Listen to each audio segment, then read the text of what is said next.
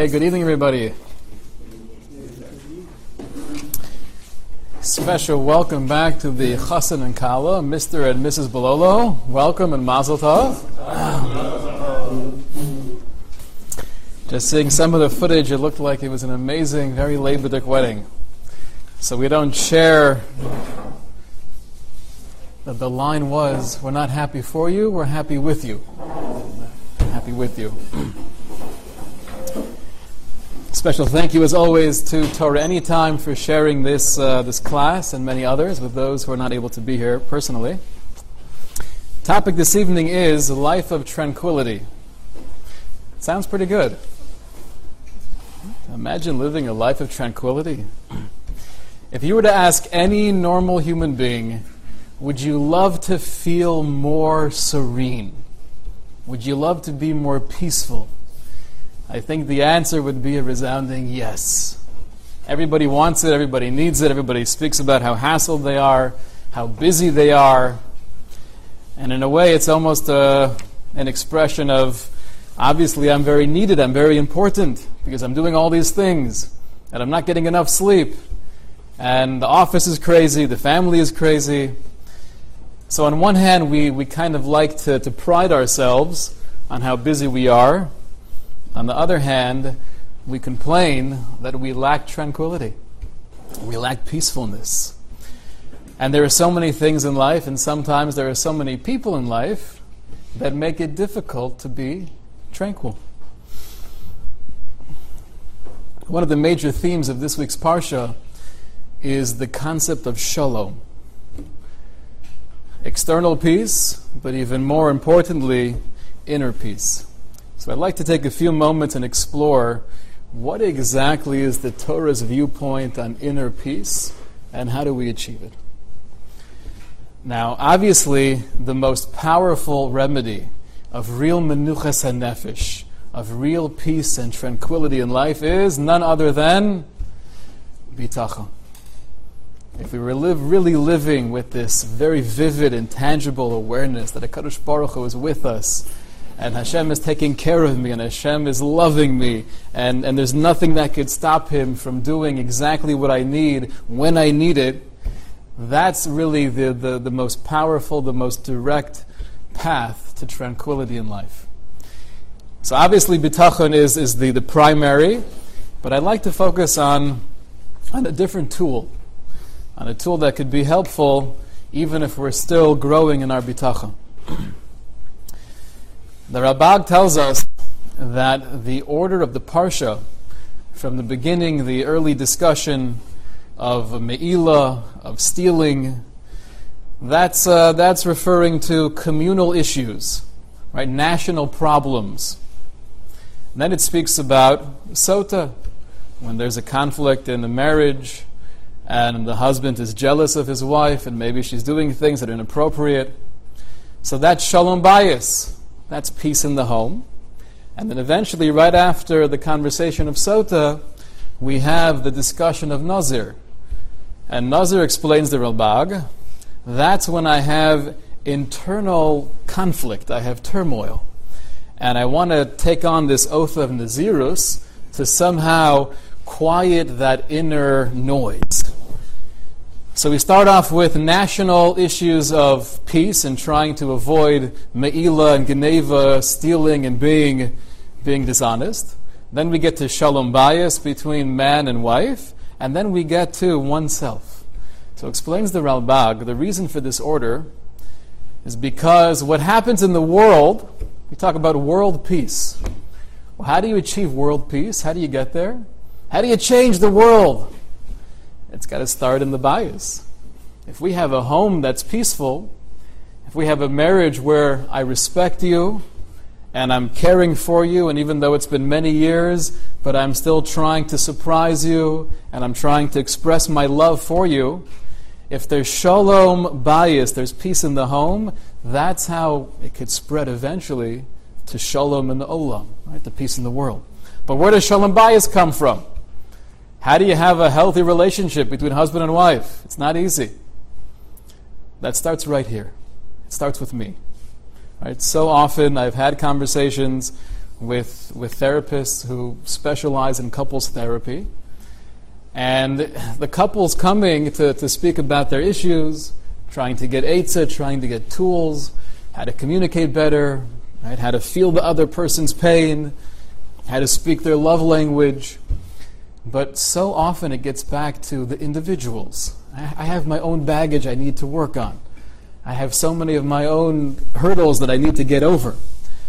So the Ralbag says the, the order of the Parsha is teaching us peace in the world comes from peace in the home. Peace in the home comes from peace within myself. Then we have the bracha of shalom, brachas kohanim. Yivarechecha Hashem v'yishmerecha. Hashem should bless you and guard you, keep you safe. Ya'er Hashem should deal kindly with you and be gracious towards you. Yisa Hashem panav elecha. Hashem should bestow His favor upon you. V'yaseim lecha shalom. And He should grant you peace. The, uh, the Netziv explains, this is based on a chazal, Shabli shalom, because without peace, without harmony, ein nachas b'shum bracha. There is no blessing in this world that will really bring you nachas. I can't, I can't enjoy it because I'm lacking peace. We could be so incredibly wealthy. And we've always d- dreamt of having that home, right? Nine million dollars by the water, and now we have it. And we always wanted that particular yacht because our other one was too small. And now we have the bigger yacht. And I make sure to go out every Sunday. But if my home is crumbling and I can't speak to, to my children or my husband, with, with any level of reality, with sincerity. We can't relate to each other. And I always feel misunderstood. I never feel appreciated. Then any bracha in the world means nothing. I can't get nachas from it. Yasem l'chashalom after the Kohanim bless us and, and say, Hashem, please bestow all the good things upon Klal Yisrael. Physically, spiritually, Ya'er Hashem panav v'chuneka, allow us to see and appreciate the bracha, but that's only going to happen V'yaseim Lecha Shalom when there's peace. Now, we had something similar in Parshas Bechukosai.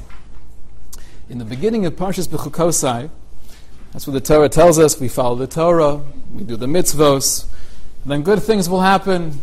We'll have an abundance, we'll have plenty, and then Hashem says, "V'nesati shalom ba'aretz," and I will bring peace into the land. And Rashi over there explains, because you might be thinking, listen, we have all this food, we have water and wine, and everything is beautiful, and we're protected from our enemies. What more do we need? So Hashem is telling us, there's one more thing that's crucial. I'm going to grant you peace. Because im ein shalom ein klum.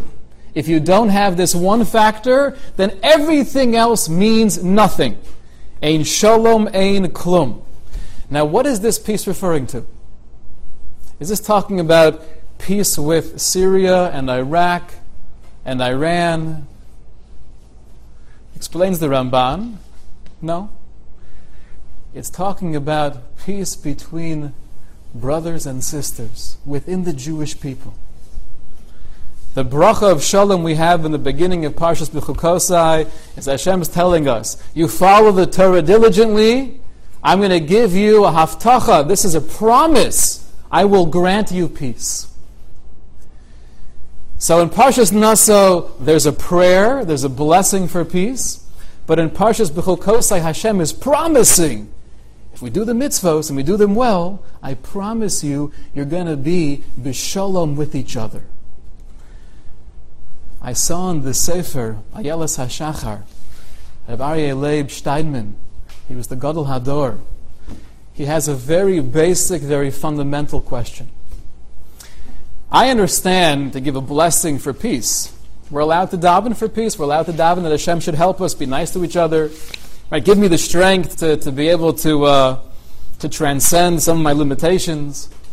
But how in the world, philosophically, does it make sense for Hashem to say, if you do all the mitzvos, then I promise you, I'm going to give you guys peace between each other.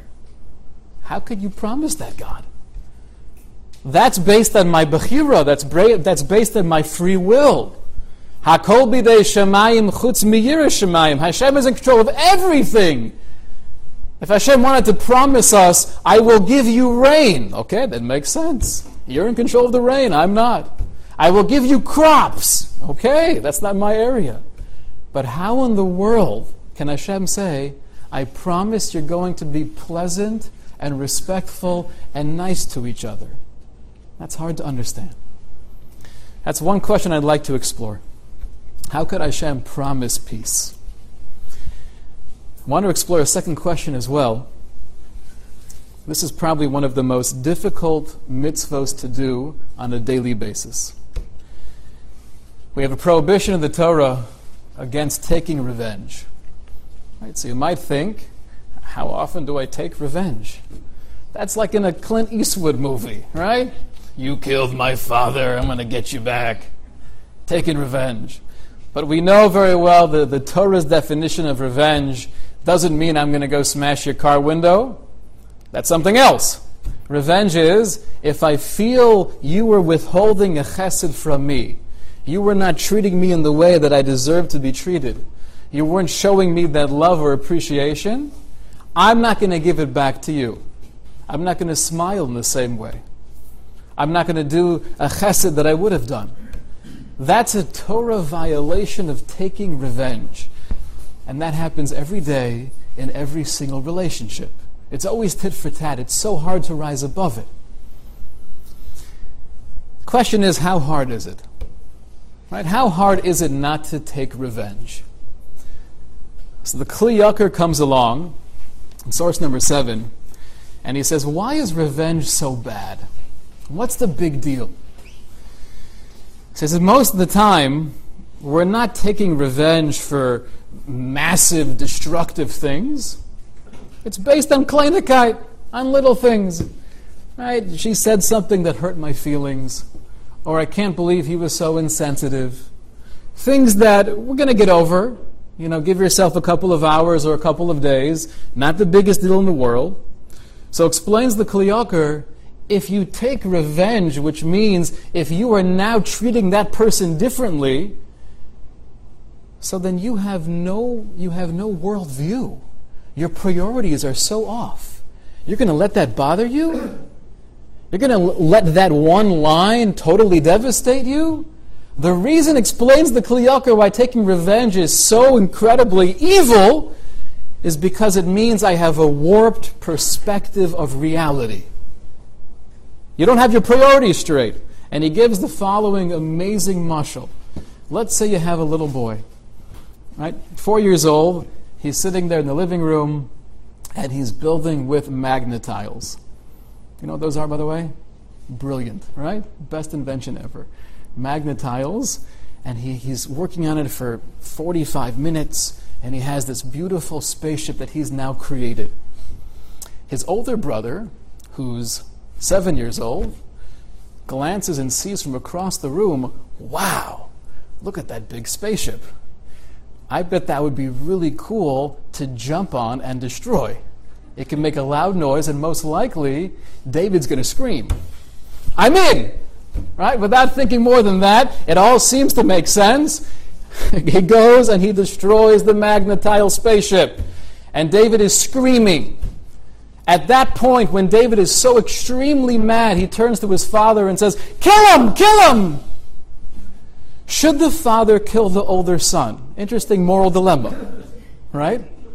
Should the father kill the older son? So uh, the Abba or the Tati or the dad or the Papa, he would say, that that was not okay, and he'll give him some good rebuke, maybe send him to his room, whatever you do for discipline. But he's probably not going to kill his older child.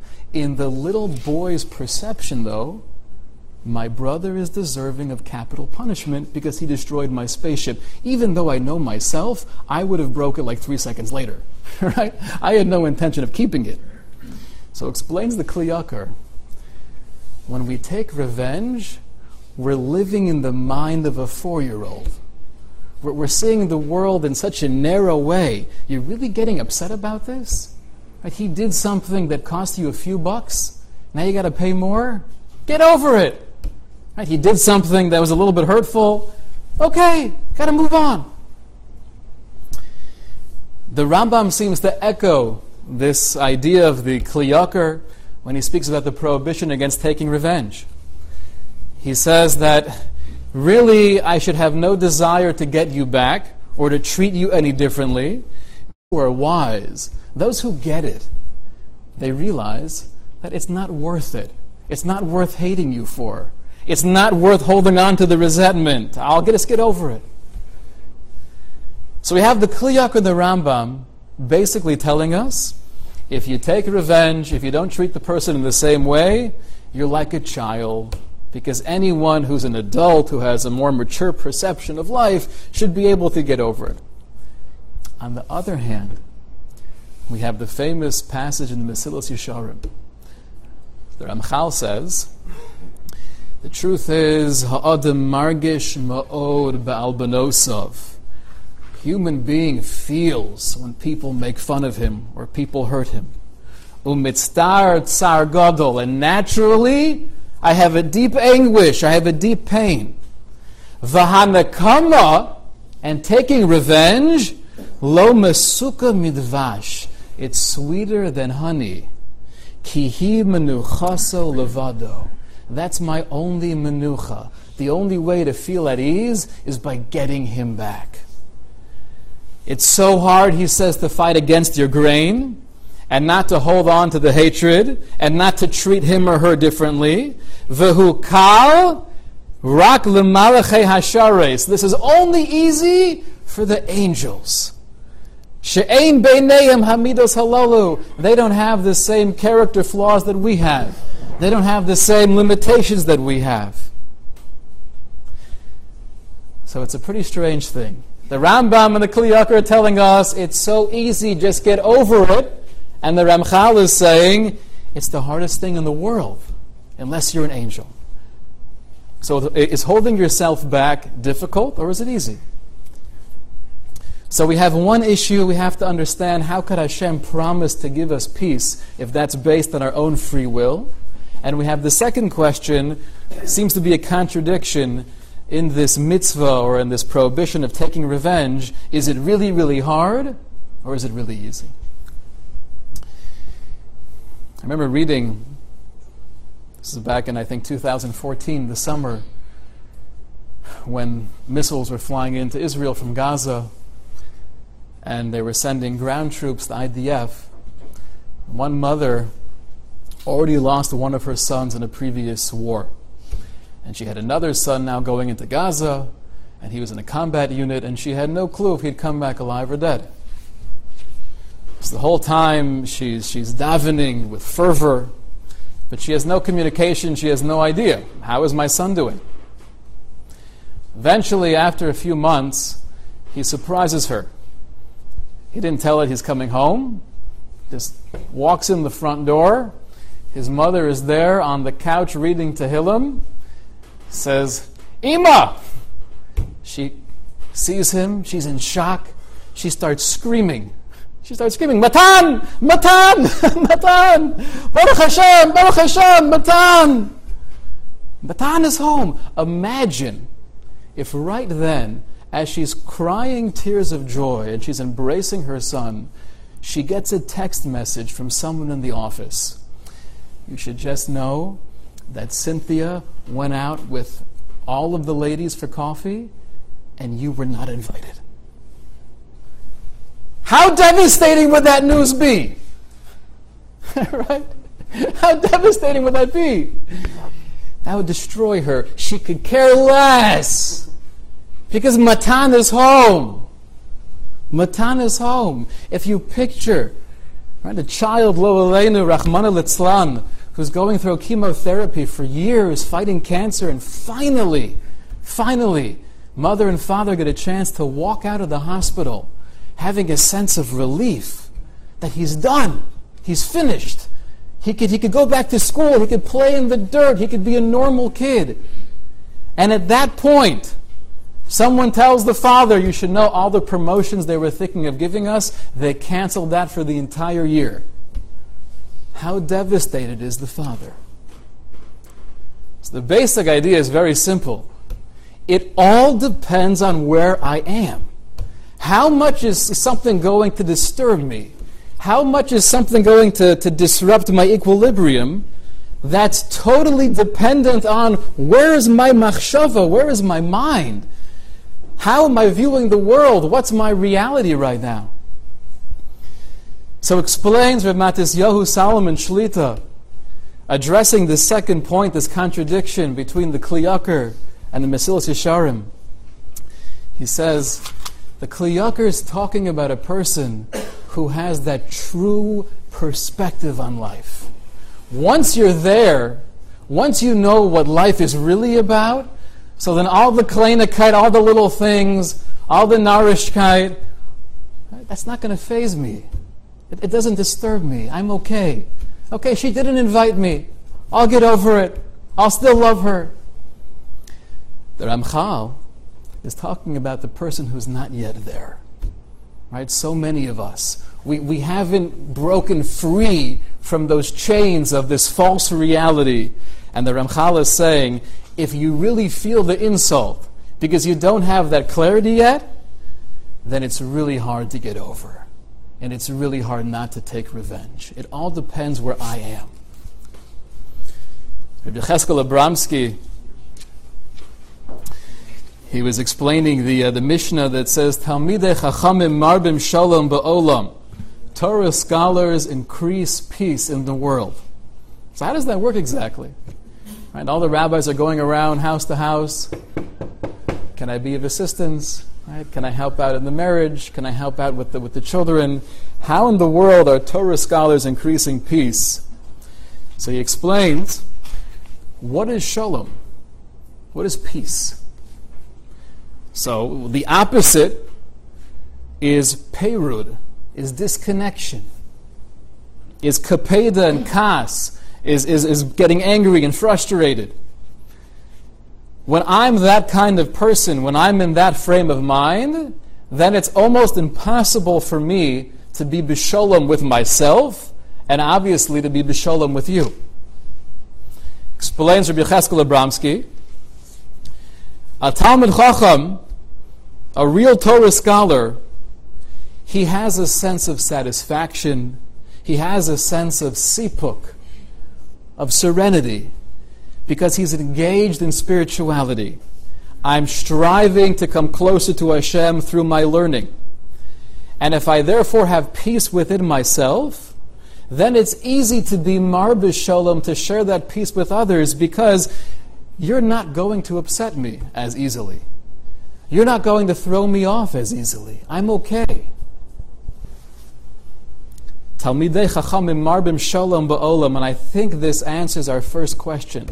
Reb Aryeh Leib Steinman was asking, how could Hashem promise that we're going to have peace amongst ourselves? And the answer is, if we're living that life, if we have that mabata amiti, we have that true vision, and therefore we have that internal sense of serenity and tranquility, then of course there's going to be peace. It's not because there's a supernatural intervention, it's a direct result of living the true Torah lifestyle. I'm going to have peace within me, and then mar b'shalom ba'olam, that will create peace within the Bayis, and that will spread the, the entire world. We all know ourselves. When do we lose it? When do we really get angry? When do we really give it to somebody? it's not when we're flying high.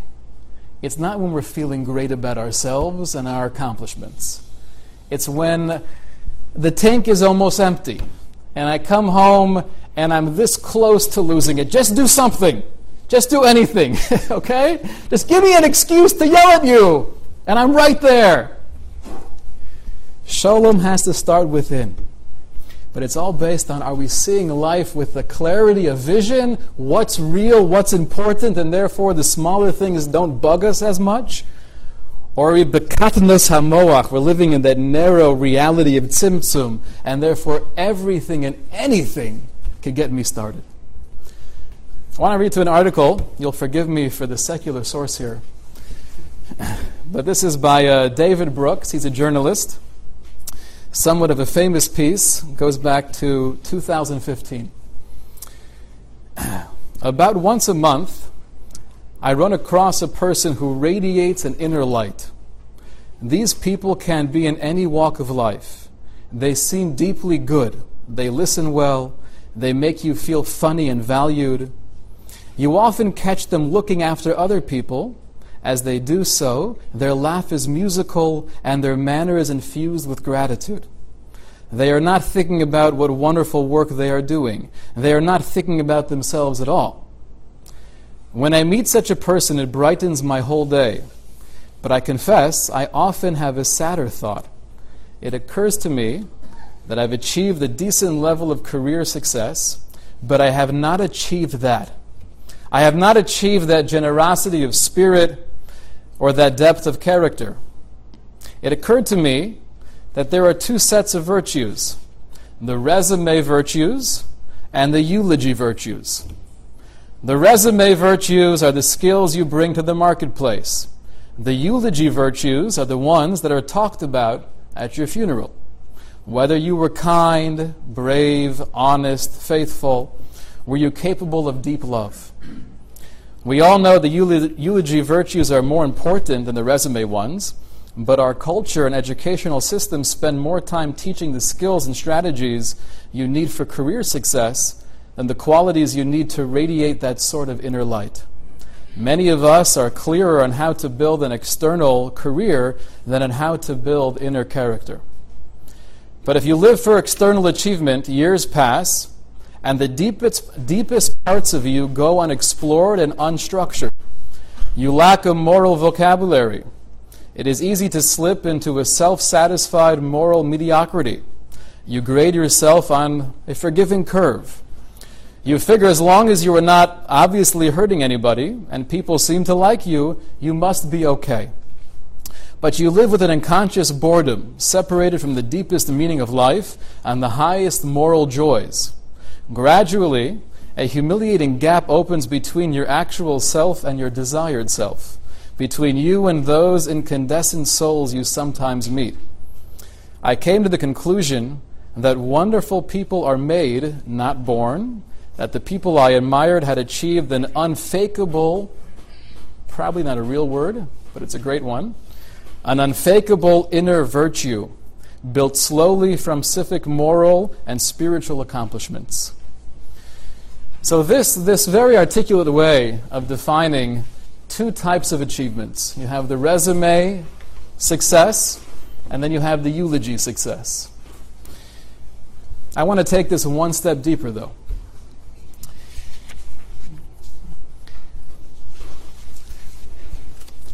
Resume success is something that's quantifiable. We could point to numbers. We could show other people besides ourselves what we've done, how much we've built. And this is not just true in the business world, it's true in the Olam HaTorah, in the world of Torah. How do you know if, if we're doing good things when it comes to a shul, a yeshiva, a kollel, a kiruv center?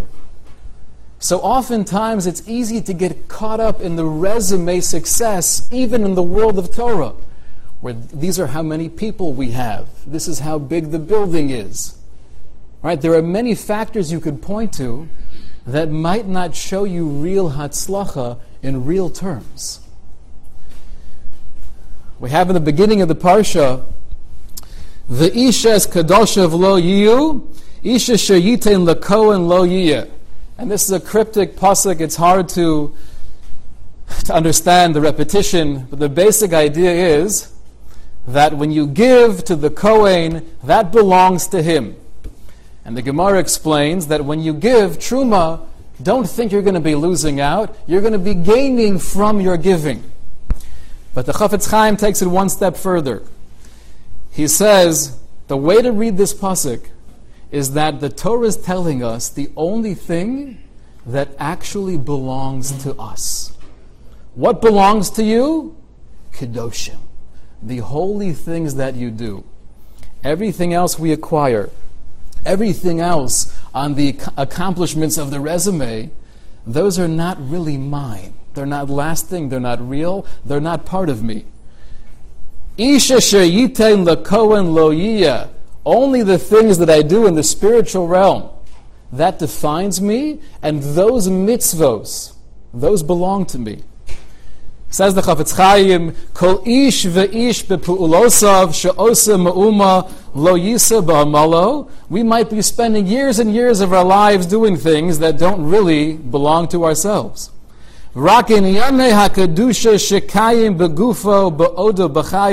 Only those areas of spirituality, of growth, of personal refinement, those will be with you forever and nothing else. And it gives the following analogy. You have a person who feels he has three friends. One friend, he's my best friend in the world. He would do anything for me. I rely on him for anything. And then he has a second friend. We're also pretty close. We play tennis together. We have nice conversations. And then he has a third acquaintance, somebody he knows, but he's not as close with. He gets this very scary letter from the king that the king needs to see him right away. And in the old days, that probably wasn't a good sign. That could be off with your head. So he's thinking to himself, I got to bring a chaver with me, I got to bring a friend. So the first choice is my good friend. Knocks on his door.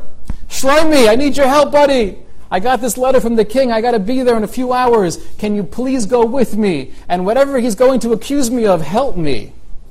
Shlomi says, I tell you the truth. I have so much going on right now.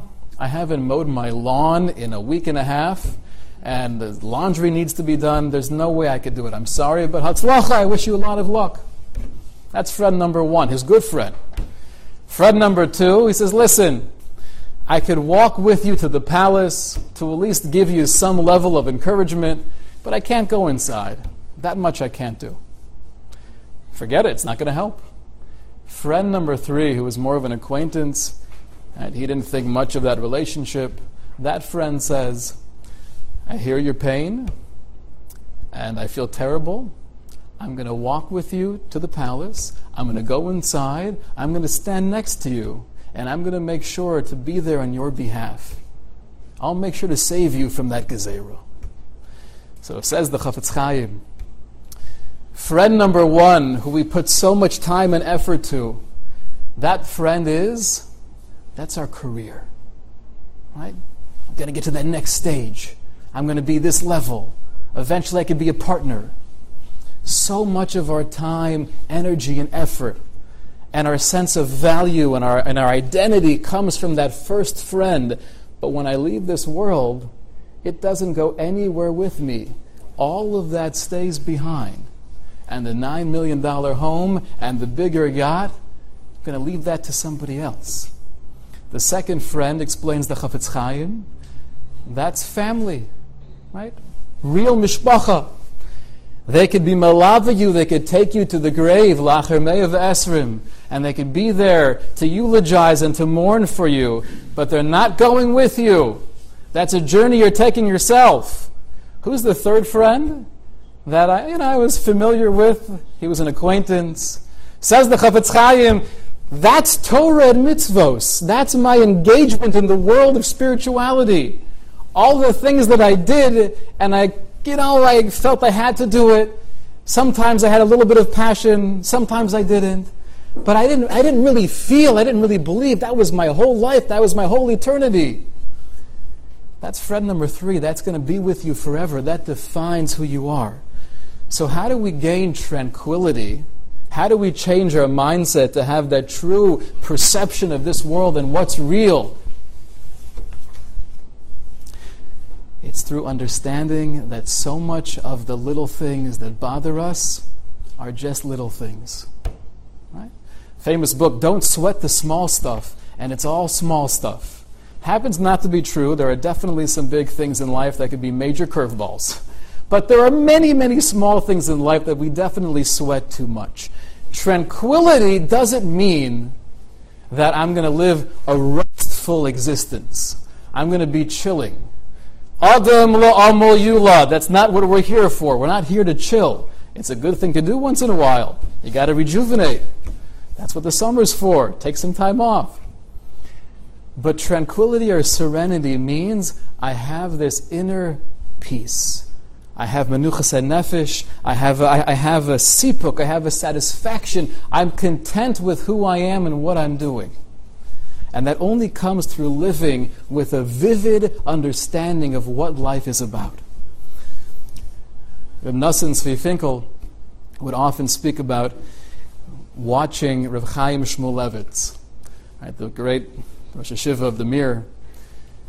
He said, I would watch him after Shabbos morning davening, and a lot of people, a lot of noise, you know, schmoozing and doing different things. Chaim Shmulevitz would always go, right after davening was over, he would take a Gemara, he would sit down in his spot in the beis medrash, and he would learn. And it wasn't just the hasmada, his diligence in learning, said Reb Nosson Tzvi Finkel, that was so impressive, but it was his character. It was his approach. There was so much menuchas hanefesh. There was so much noise going on around him. There were so many people schmoozing and hacking and debating. But he had this inner peace. That's the tranquility we're looking for. That tranquility only comes through a clarity. I wanted to share with you a few results of what this mindset can and will bring. First, is that probably one of the, the greatest things that hold us back in any area of life is being overly concerned with, with how it looks or with how I'm appearing to them. That could be the greatest hurdle in any real accomplishment. The Ralbag tells us that it's Ein Roy La'adam Hashalem Sheyispal Mima Sheyomru Anoshim Kenegdo. A person shouldn't be fazed by what other people are saying against them. Kol shekain shelo yispal kishelo yechabdu. And for sure, it shouldn't bother me if they're just not honoring me or giving me the respect that I feel I deserve. But in both cases, either if they're, they're saying things, they're speaking lashon hara, and I know it's not even true. I, how are these rumors spreading? And that could destroy a person if my whole sense of value is coming from what do they think of me? Or if they're not speaking negatively about me, but, they're, but they, they don't know who I am. They, they don't appreciate what I have to give. Where's the thank you? Right? Where are the flowers? Come on. Says the Ralbag, don't care about those things. Don't care. Interesting question to ask yourself. And this is in any area of Ruchnius or Gashmius. You have two options. Option number one is you could make it so big as a lawyer, as a rabbi, as a golfer, anything else in the world. You could make it so big that hundreds of thousands of people are going to know who you are. And they're going to be talking about you like you're the next Messiah or the first Messiah. That's option number one. Right? That sounds pretty good. Okay. Option number two is I live my entire life where nobody knows my name. Right? The exact opposite of cheers.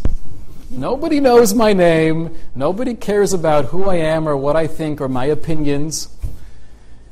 But I change one person's life. Through my interactions, through my relationship with this person, they become closer to Hashem. They embrace Torah and mitzvos. And through that transformation, we now have generations of, of, of Jews following in the path of Hashem. So anyone would say, oh, obviously, if I could change a life versus just having hundreds of people think I'm great but not change a life, I would obviously want to do the more meaningful thing. But your homework is think about that carefully and try to really answer that question. It's not so clear. So, one result of having this, this proper worldview, who I am, what defines me, is that I'm not going to give so much value to what other people think, and I'll now be empowered to do what I feel is more meaningful. I had a conversation with somebody last night, and they were saying, I heard that, you know, that there's a rumor going around about the community, something like this. And my first reaction was, oh my gosh, we have to like have to find those people and tell them it's not true. But then I realized, who cares? you know? Who cares? People are going to say whatever they're going to say. We got to be authentic. We got to be real. We got to do our thing. Kaveh al Hashem. To track down the people who started the rumor, right? It's an Irish guy. Who cares? Result number two is when I'm in an intense situation and my husband says something that was totally off and totally uncalled for, and my natural reaction is to give it to him, I could respond differently. I could respond differently with that clarity. Shlomo HaMelech writes, Manarach yashiv chema. A gentle response diminishes anger. And that's true in both directions. That's true for the person I'm speaking to, and that's also true, like the Ramban tells us, for ourselves. If I answer with a level of frustration in my voice, inevitably that's going to stoke the coals of anger within me, and I'm going to become more and more angry. I'm going to lose it pretty quickly, especially if my tank is pretty low. But if I understand, I'm almost able to take that step out of this particular situation and, and see it from a broader, a broader view. I'm not trapped within my head. I'm almost a, an onlooker. I'm seeing what's happening and I'm realizing this is not worth it. This would be taking revenge. The Kli shouting at me, don't fall into the trap. Respond like a mensch. Stop it right now. Because if I don't, what's going to happen? It's that vicious cycle.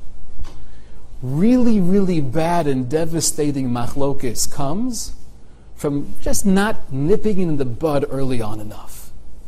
It takes gevura, it takes strength, but it takes clarity of vision to get there. The difference can be radical. We find in, in the eighth chapter of Shoftim that the tribe of Ephraim goes to Gidon and they were very upset they weren't included in the war against Midian. And Gidon, with chachma, with wisdom, and with discipline, he answers back, You're 100% right. And, and, and you guys are much better than we are but you were there towards the end of the battle. Right? They were like the closer, and you did everything. We did come out nothing. Thank you so much for your involvement.